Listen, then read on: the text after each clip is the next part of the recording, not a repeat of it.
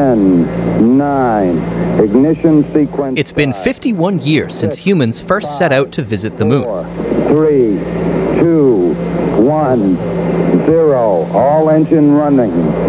Liftoff. We have a liftoff. 32 minutes past the hour. Liftoff on Apollo 11. But we've been fascinated by its presence in the sky for the entirety of human history. Today on Pulsar, we're answering some of the most common questions about the moon, as well as the dynamics of the Earth Moon Sun system that we call home. I'm your host, Eric O'Day. Thanks to Facebook Boston for supporting this episode of Pulsar. Joining me today once again is Talia from our very own Charles Hayden Planetarium. Talia, great to have you back on the podcast. My pleasure. What's up, Eric? Well, it's the two biggest and brightest objects in our sky, the sun and the moon. Before we go ahead and dive into the questions we want to answer, why don't we start by having you describe where the Earth, Sun, and Moon are in the solar system and how they move? Build us a sort of mental model.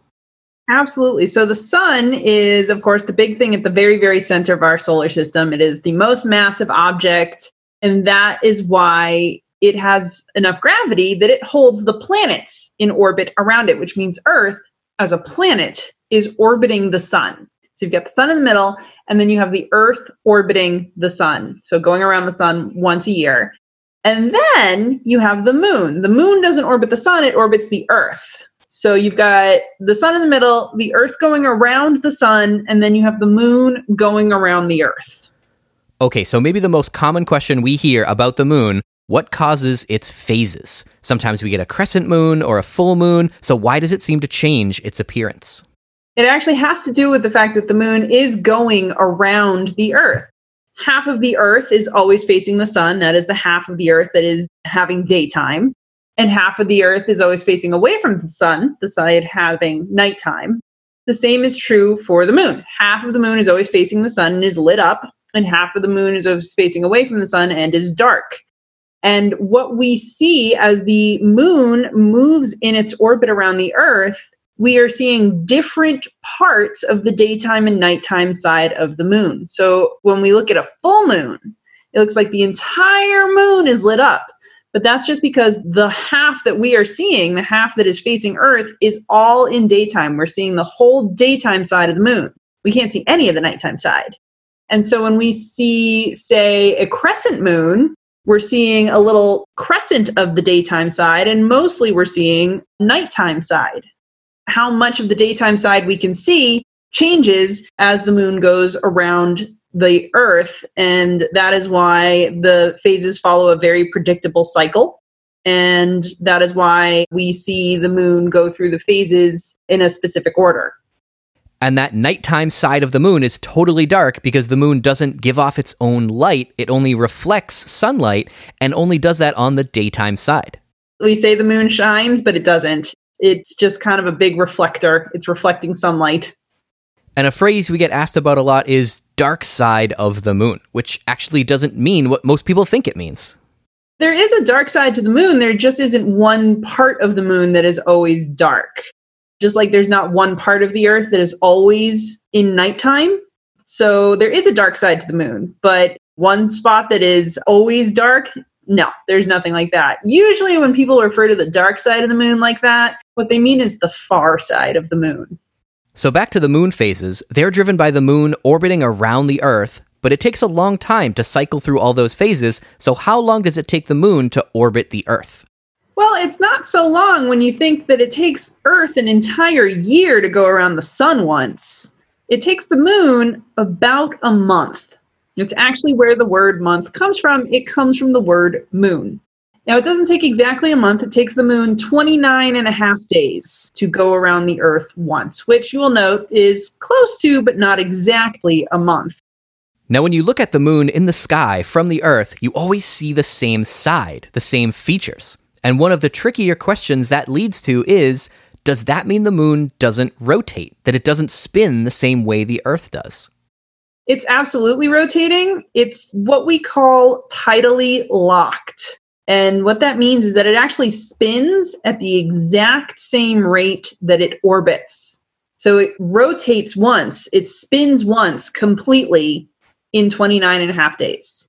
And what that means is that the same side of the moon is always facing Earth. We're always looking at one specific side of the moon, but we can tell that it rotates if you think about not the way it's oriented compared to the Earth, but the way it is compared to the sun. Remember when we said the full moon is when that side of the moon that's facing Earth is totally lit up by the sun. So it's completely facing the sun. But just two weeks later, that side of the moon is completely dark. We call that a new moon. That side of the moon is totally in nighttime because it's now completely facing away from the sun. So it has spun halfway around. So if you just are standing on the earth, it feels like the moon isn't spinning. But if you consider it from the sun's perspective, you actually can see the moon spinning. And that is why we always have the same side of the moon facing Earth. And that is why usually when we mean dark side of the moon, we're talking about the far side of the moon. We're talking about the part we don't see that we don't know as well. And can you talk about this tidal locking with the moon spinning once in the same time it orbits once not being a coincidence? It happens actually a lot in space when you have things orbiting relatively close together. The smaller object tends to lock like that we think there are planets out there that are tidally locked, not in our solar system, but we think in other solar systems, especially planets that are orbiting very close to small red stars. We think it's probably most of those are tidally locked, with one side always in daytime and one side always in nighttime. There are other moons in our solar system that are tidally locked. It just has to do with how things stabilize over long periods of time. For instance, over the, you know, 4 billion or so years that we've had a moon. And one of my favorite things to think about is that humans have been looking up to the moon and seeing the near side for tens of thousands of years. And we saw what the far side looked like for the first time in 1959. Exactly. We had no idea what the far side of the moon looked like until we started sending spacecraft around the far side of the moon. And we were in for a bit of a surprise because the far side does not look like the near side. They look quite different. The far side doesn't have any of those big dark areas that we can see on the near side, which we call Maria or the lunar seas, which of course are not water at all. They're just darker rock. There really aren't any of those on the other side of the moon. It's all rocky highlands. Now, a whole different set of questions we get very often have to do with eclipses. We've got our model of the Earth going around the sun every year and the moon going around the Earth every month or so. Can you talk about when in that cycle we get an eclipse? Yeah, so there's two kinds of eclipses. There are lunar eclipses and there are solar eclipses. And both of them have to do with when the earth, moon, and sun are kind of lined up. So a lunar eclipse is when they're lined up so that the earth is between the moon and the sun. And the earth's shadow falls on the moon. Now, the moon doesn't go completely dark because there is still some sunlight reaching it around the very, very edges of the earth it doesn't turn completely dark, it actually kind of turns red. But that is because it's in the shadow of the Earth. A solar eclipse is a similar sort of thing, except this time it's the moon between the Earth and the sun. So the moon's shadow falls across the Earth. Now, it's a little bit different because the Earth casts a much, much bigger shadow than the moon does. When a lunar eclipse happens, the entire moon gets covered by the Earth's shadow. So, to see a lunar eclipse, you don't have to be in a very specific place. You just need to be on the night side of the Earth at that time to be able to look up and see the moon. Exactly, yeah. A solar eclipse is different because the shadow of the moon is so much smaller compared to the Earth. So, only a piece of the Earth gets covered by the shadow of the moon. You have to be in that specific area if you want to see the solar eclipse. And it's kind of cool that we can see those eclipses at all. It has to do with the fact that from here, when you're standing on the Earth, the moon and the sun kind of look like they're the same size in the sky. But if you put them side by side, they're nowhere near the same size. Oh, they are absolutely not. The moon is pretty small. It's about the size of the United States. It's way smaller than the Earth. And you could fit a million Earths inside the sun. So the sun is so much bigger than the moon. It's just also really far away. The moon is only about 240,000 miles away, which sounds pretty far, but it's very close compared to the distance to the sun, which is 93 million miles away. So that huge sun at 93 million miles away is about the same size in the sky as our tiny moon, only 240,000 miles away, which means that the moon can perfectly cover the sun in a solar eclipse. And I love to say, Earthlings are lucky that we have a moon the same apparent size in the sky as our star because our eclipses are the best in the neighborhood. Yeah, certainly nowhere else in our solar system are you going to get eclipses like we get them here on Earth. Definitely something to appreciate. One of my favorite questions I've gotten about eclipses is about how often they happen. We get lunar eclipses once or twice a year, the same for solar eclipses, but shouldn't we get an eclipse whenever the Earth, Moon, and Sun line up? That would be twice every lunar orbit, so we would expect an eclipse about every two weeks. You would be right if the moon's orbit were completely flat. It's not, it's tilted. So we have a slightly tilted orbit for our moon. At new moon, which is when you get solar eclipses, most of the time the moon is either above or below the sun, not in front of it. And similarly, at full moon, which is when you get lunar eclipses, the moon is either above or below Earth's shadow. It's not passing through it. There's only a few times things line up just right. The moon is in the right spot in its tilted orbit to actually either pass through Earth's shadow or pass directly between the Earth and the sun. So it's not just lining up, it has to be a perfect alignment. Yes. And to wrap up, we've been talking about the cycles of the Earth Moon Sun system. The last one to talk about is seasons. On Earth, we have very predictable yearly cycles of warm and cold weather, so a pretty common question is what causes the seasons?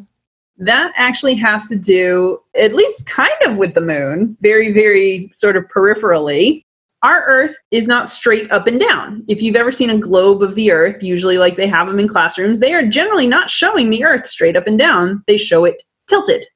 That's because earth is tilted. It's tilted by an angle of about 23 and a half degrees. And that tilt turns out to be what causes the seasons. Because when the tilt is such that the northern hemisphere is sort of tilted towards the sun, that's when you get northern hemisphere summer and southern hemisphere winter.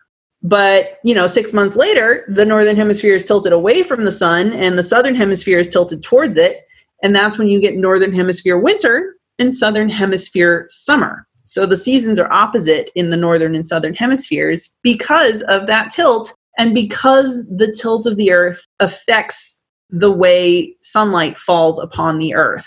So when you're tilted towards the sun, you get the sunlight more directly. It's a bit of a more direct path for the sunlight to reach you. And the sun tends to rise earlier, stay up in the sky longer, and get higher in the sky. So there's more of a chance for it to warm up the air. And that's when you have summer. Whereas when you're tilted away, as you are during the winter, the sunlight's falling on you a lot less directly. The sun rises later, it sets earlier, and it doesn't get as high in the sky. It's not up for as long. So that's why you tend to get the colder weather there. And to follow up, I got a great question once when talking about the seasons. If they're because of the Earth's tilt, why is the Earth tilted? I mentioned it was kind of peripherally related to the moon. The Earth is tilted because very early in the solar system's history, something very big hit it which was common back in the early solar system. And that impact not only gave us our tilt, which causes our seasons, but it knocked loose a whole bunch of debris which went into forming our moon. So we got our seasons and our moon in the exact same way. So all of these cycles that we have seasons, moon phases, even eclipses all of it can really be traced back to how the Earth, Moon, and Sun interact with each other and are positioned in space. It turns out to be a very important series of relationships the way the earth the moon and the sun affect each other. Talia thanks so much for coming on pulsar again and giving us an idea of how all these cycles work. I do love answering questions about space so thank you for having me you can learn more about our moon as well as other moons in the solar system at the charles hayden planetarium show moons worlds of mystery if you've got questions about the moon send them to us at sciencequestions at mos.org and we'll answer them on an upcoming episode. Until next time, keep asking questions.